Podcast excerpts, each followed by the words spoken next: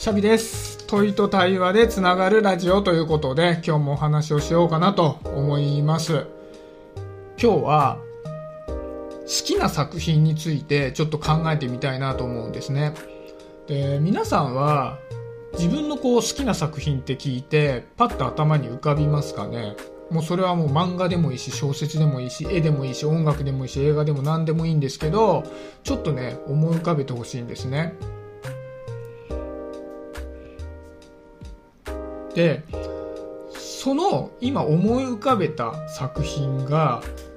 なんで好きなのかっていうことも同時に考えてみてもらいたくて、今日は、まあ、特定のね、自分が好きなのがこれですって話じゃなくて、どういう作品が自分にとって好きな作品なのかなっていうことについて考えてみたいなと思うんですね。で、ちょっとじゃあ僕がどういう作品が好きかってことを考えてみたいんですけど、どうしても僕はね、映画が好きなので、作品というと必ず映画になってきちゃうんですけど、好きな映画って何かなと思った時に、まあ、僕結構映画監督で映画を見るのが好きなので、じゃあ誰の映画が好きかなみたいなことを考えた時に、まあね、正直いっぱい浮かぶんですけど、じゃあ、そのいっぱい浮かんだ映画監督の作品がなんで好きなのかなっていうところを掘り下げた時に、自分でこのテーマを提案しておきながらなんなんですけど、結構ね、言語化できない人が多いなと思ったんですね。なんでこの人の映画が好きなのかっていうことを、パンっていう風に、こう、きちっと言語化しづらいっていうか、まあ、例えば、僕が好きな映画監督をパッて挙げていくと、黒沢清監督とか、川瀬直美監督とか、あとはフランスのジャンリック・ゴダール監督とかはものすごい好きなんですけど、この人たちね、僕大好きで、みんなに見てほしいっていうぐらい好きなんですけど、じゃあここがいいから見てねっていうことが言えるかっていうと言えないんですよね。いや、すごいいいから見てね、みたいな、めちゃめちゃバカみたいな言い方しかできない感じの監督たちなんですよね。でも、じゃあ今挙げた3人の共通点何かなと思ったら、外面的な表現をする監督であるっていう共通点はあるなと思ったんですね。外面的な表現をする映画監督ってちょっと分かりづらい表現になっちゃったんですけど、要するに、まあ、映画って結構各シーンに意味付けが強いんですよね。まあ、物語であることがほとんどなので、あるシーンを切り取った時に、じゃあその物語の全体の構成上の、このシーンはこういうシーンです、みたいな意味付けが結構強いですよね、映画って特に物語映画であれば。で、この意味付けが、今挙げた映画監督って結構希薄なんですよね。まあ、希薄というか曖昧なんですよね。で、そういった映画が僕は概して好きなんだろうなって思ったんですね。僕らって日常、こう、意思決定とか行動みたいなものを規定されて生きてるなっていうふうに思うんですね。まあ、例えば、僕は平日毎日8時に出勤をしているわけですけども、じゃあその8時に出勤をするっていうのを自分が、あ、今日は8時に出勤しようって決めて出勤しているか、今日は8時に出勤するのをやめようかな、出勤しようかなってことを考えているかって考えてないんですよね。もう8時に出勤するもんだと思って出勤してるんです。出勤しなかったら、あ、すごい怒られるだろうな、処分になるだろうな、それはめんどくさいから出勤しようって毎日決めてるわけじゃなくて、そういうもんだと思って僕は出勤をしてるんですよね。で、あとはまあ仕事から離れても、今日もう土砂降りの雨なんですよね、外は。じゃあ外出ようってなった時に、どうしようかな。傘差して外に出ようかな。傘差さないで外に出ようかな。あー、でも傘差さないを選択した場合は濡れてしまうから、じゃあ傘差そうかなって言って傘差して外出るんじゃなくて、あー、雨か。傘持ってこうって言って傘差すじゃないですか。もうそれはそういうもんだと思って傘を差してるんだと思うんですよね。そんな調子で僕らは自分でいろんなことを決めて行動をとってるように見えて多くのことをそういうもんだと思って決めているような感じがするんですよね。で、じゃあさっきの映画の話に戻すと、多くの映画はやっぱり僕らが普段触れているものというのは物語の映画なので、お話の進行に沿ってシーンが展開していくわけですよね。だから各シーン各シーンとっても、その全体の物語上どういう感情のシーンなのか、どういう意味があるシーンなのかっていうのは、かなり決められて僕らは見ているわけですよね。例えば、じゃあ誰かが死んでしまうシーンであれば、その誰かっていうのは主人公にとってはとても大切な人で、その死っていうのは主人公にとってはとても悲しいものだったっていう感じのシーンだったり、で、その後の展開で、じゃあその死を乗り越えていくっていう話であれば、それに沿ったシーンがどんどんどんどん進行されていくわけじゃないですか。で映画っていうのは時間が決まっているわけですよね2時間なら2時間で映画が終わるわけなのでそれに沿って関係ないシーンっていうのはできるだけ省いて分かりやすく表現されているものが、まあ、いわゆる分かりやすくていい映画になるわけじゃないですか。でも実際映画って別に一つ一つがそういった物語の進行に沿ったものでなければいけないという決まりがあるわけじゃないじゃないですか。で、僕はやっぱり現実で多くのものをそういうものだろっていう風に決められちゃってて、決まっちゃってるような感じで生活をしているもんですから、やっぱり自分が積極的に選んで見ている映画の時間だけはそういうものっていう風にあんまり決められたくはないなっていう感覚があるんですよね。で、さっき挙げた、まあ、3人の監督の作品っていうのは、どちらかというとスタンスとしては、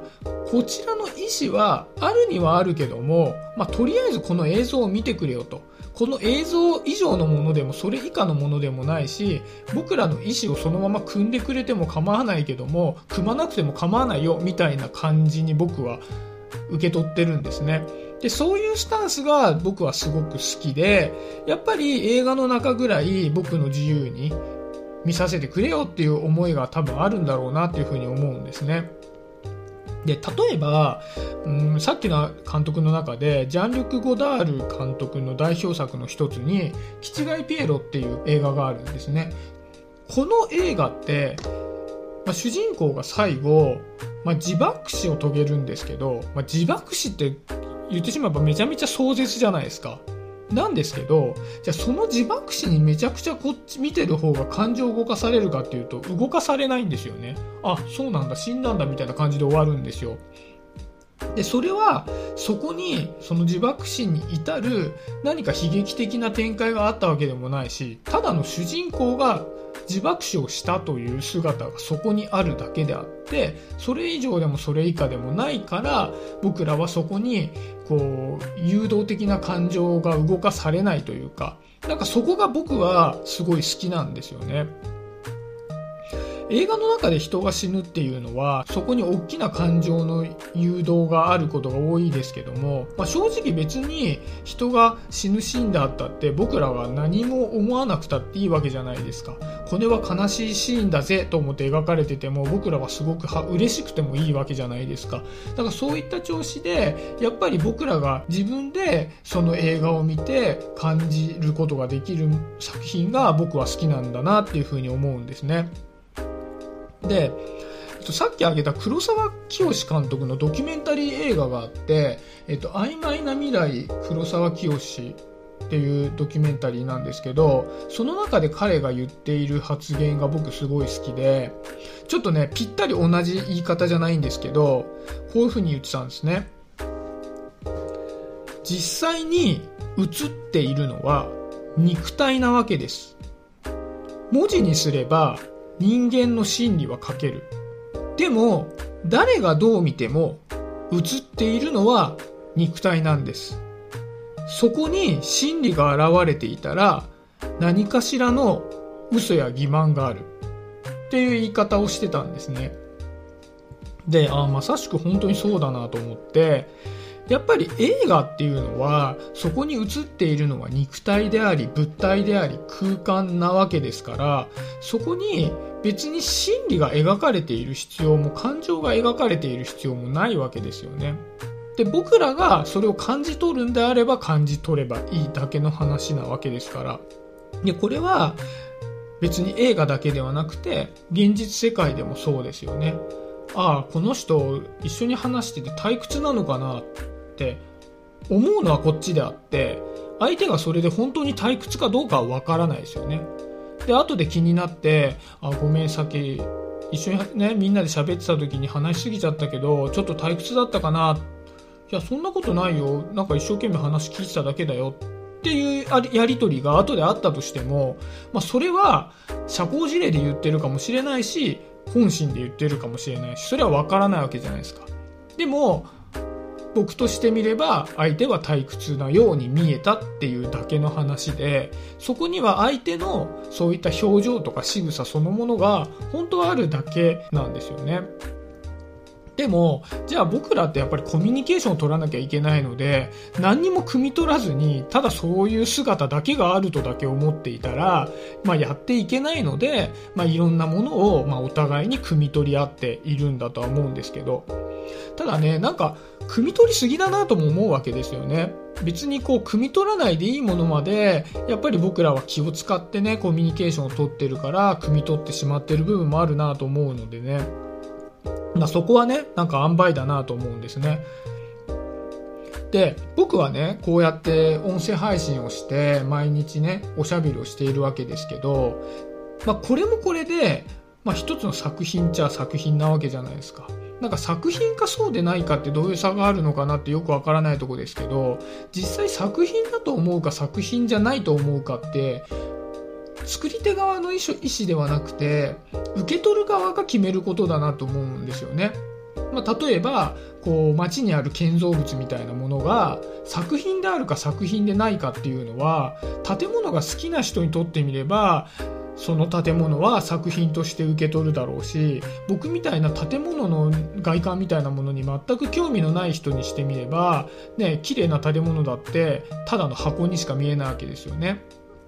ま、僕渋谷で勤めてますけど、まあ、スクランブルスクエアの建物があったとしても、まあ、ただのねお店とかが入ってるビルだなとぐらいしか思わないわけででもあれのデザインっていうのはおそらくすごく有名な人が作っているんだろうから、まあ、作品じゃ作品なわけで。ただ僕にとっては作品じゃないっていうだけであって